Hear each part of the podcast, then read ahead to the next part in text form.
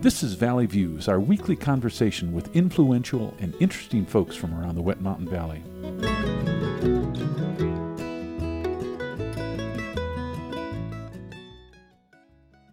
Today's guest on Valley Views is Penn Parmenter.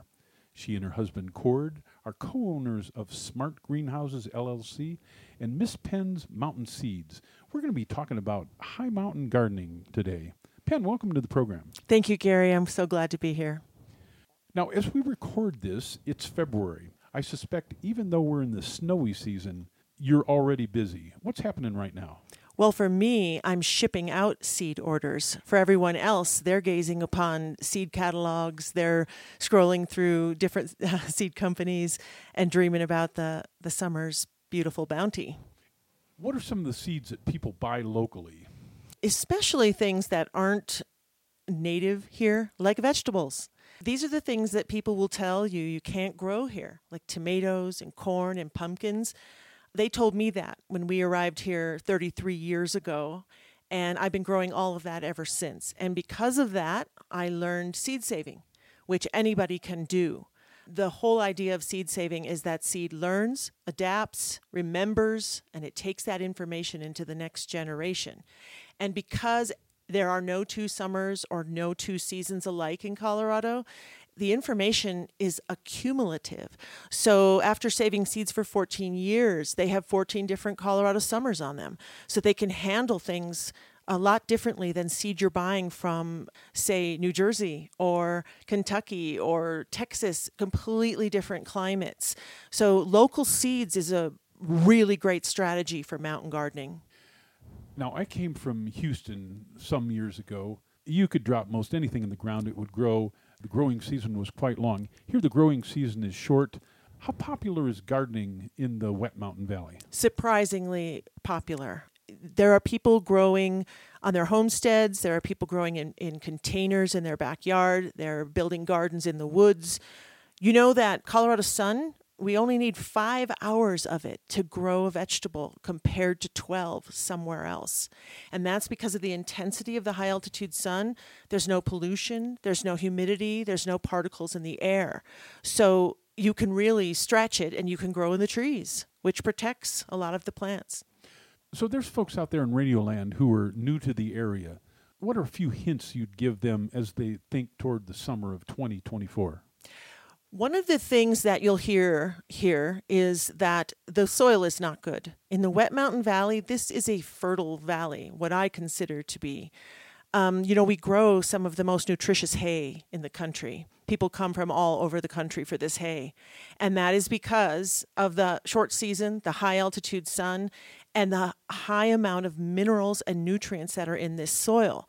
What our soil lacks is organic matter, like leaves, even pine needles, manures from clean animals. And I say that as what goes in an animal comes out. So if your horses are in a corral with a salt lick, they're going to have high salt poop, right? Well, we want that good natural poop. And those kind of things that you add to that soil and you build the soil, you will be amazed at how well it does. So where we are, we're in the Wet Mountains, and I think so are you. It's granite, it's rhyolite, so mineral rich, but it's very different from the valley floor. That's right, and it's very different from the side of the Sangres. However, we can all work with that soil surprisingly well. People's tendency is to go out and buy soil from landscape companies. The problem with that is that most landscape companies, and not all of them, but these are the questions to ask. They're going to be filling that topsoil with wood chips. Wood decomposes in the forest, but it ties up nitrogen when it's just dumped into the topsoil. So it slows down the nitrogen to feed the plants. It's not a great thing all the time. I like to ask what is in their mix. If they're just giving you topsoil from this valley floor, hallelujah, that's wonderful stuff. You can start adding organic matter and you'll have beautiful soil in no time. Let me ask, what are the key local elements working against folks? Well, everyone will say the wind, and then they will say the hail and the big game. And the soil, although I can tell you that we've been building soil, we've never imported anything. We make our own compost. The dry air can be very difficult, so we mulch everything very heavily. We never let bare soil show because it's wicking away your moisture, no matter how much you water. With big game, the DOW says 8 feet for deer and 10 feet for elk because elk will attempt 8 feet. So if you don't want to fence your entire property, then just fence a small garden area or just fence one bed.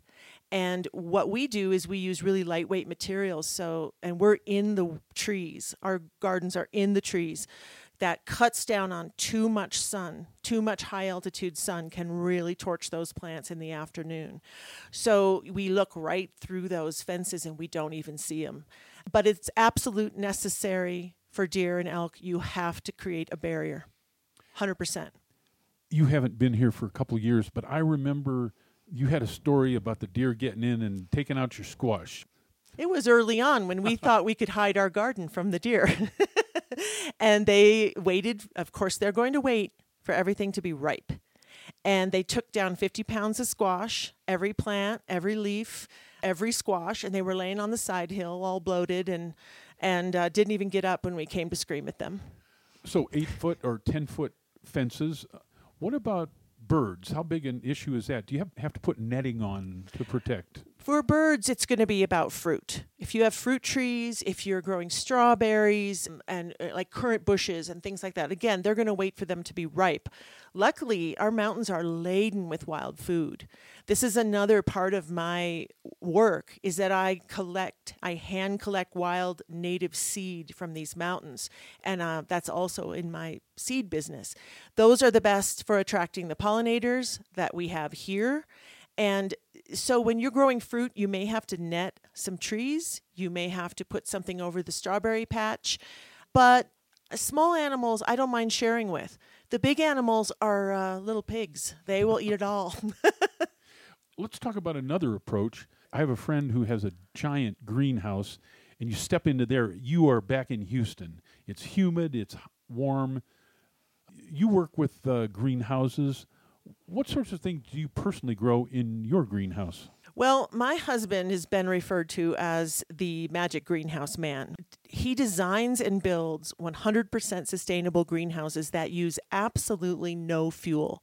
And I mean, we don't even turn on a fan. That is because we use natural convection to move the air. Everything we do in those greenhouses is a balanced fit so that they operate on their own year round. I can grow tomatoes all winter. I can grow banana trees, and we never plug anything in. All you have to do is, my husband always says, just add water. I say, just add seed. So there are a lot of people who have greenhouses here in the valley. What do they tend to grow in their greenhouses? Well, they tend to grow the things that people tell them they can't grow outside, like a tomato, which is why I began to research tomatoes. And I source my seed from places around the world that have similar climates as ours, like Siberia or Canada or Alaska. Siberia has an amazing amount of amazing tomato seeds, and the Altai Mountains of Siberia are very similar to the Rockies. So they don't have much to adapt to when they come over here. They're also very short season. They breed for flavor, earliness, and cold hardiness. And it doesn't mean a tomato likes cold.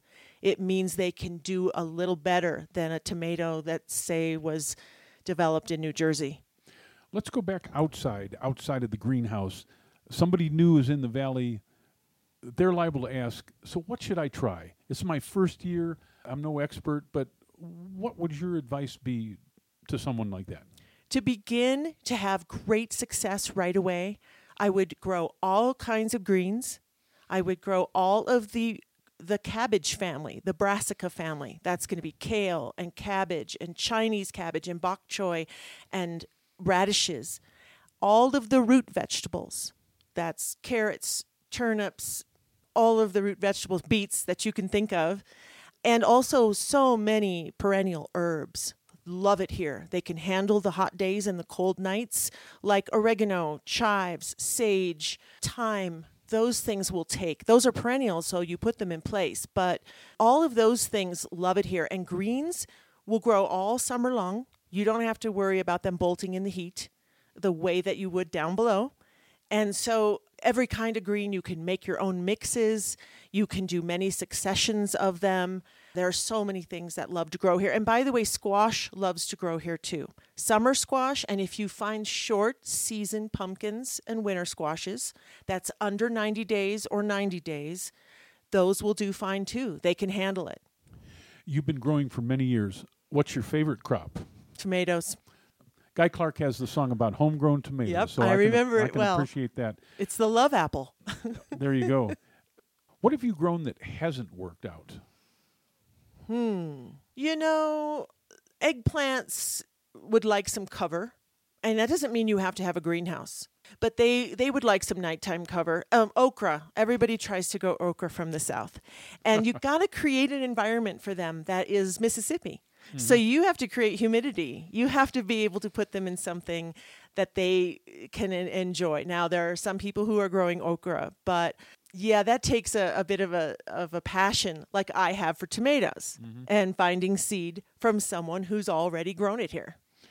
What crop have you grown that was a big surprise for whatever reason? Well, corn and pumpkins make us so happy. We grow 15-pound pumpkins in the open. We grow sweet corn. It is adapted from Montana. It's 73 days. It only grows less than 5 feet tall, and it gets very, very busy putting cobs on quick. It's called Candy Mountain Sweet Corn, and the guy that developed it in Montana, I bow down to him all the time because his work was amazing. Same with the pumpkins. These are things you don't think you can grow in the open, but you absolutely can. Now, you've been here many years. You're an expert in the valley. People know that. You get out and teach occasionally, I know. We do. We have been teaching at the Denver Botanic Gardens for 17 years, I believe. But we teach all over the region. We teach at events. We have held courses at our own place, although since COVID we haven't done that for a while. But we hope to start that up again.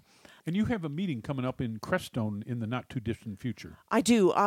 Actually, on March 8th, I'll be at the Agri Summit in Salida. At the end of March, March 30th and 31st, I'll be at the San Luis Valley Seed Exchange. And if you want to have a kickin' great time, that is a wonderful event. And I will be speaking about the collection of wild native medicinal plants. That is going to be a fun one. And then back in April, I go to Pueblo to Nola Naturals Farm for their garden party, and I'll be speaking about high-altitude gardening there. And then off to Denver Botanic Gardens we go the last weekend of April. All of that is on our website, that everything we do and wherever we'll be. And what is your website? It is www.penandcordsgarden.com. I'm sure people throw random questions at you. Happens a lot in the line at the post office, you know, because I'm shipping seeds. So we start talking about gardening. But yes, and we are also available for consultations. So we do a lot of on-site consultations as well. Penn, the 15 minutes has gone fast. Any final thoughts? You know, this is the best advice I can give you. So many people want to start their seeds right now because they're longing for summer. It's so much better if you wait until the timing is right. We can't set warm weather vegetables out until the first 2 weeks of June, if we're lucky. And that's meaning that are the nighttime temperatures stabilized yet? Tomatoes don't want to go out in 30 degrees at night. So you want to go 4 to 6 weeks back from when you're going to be setting them out in the garden.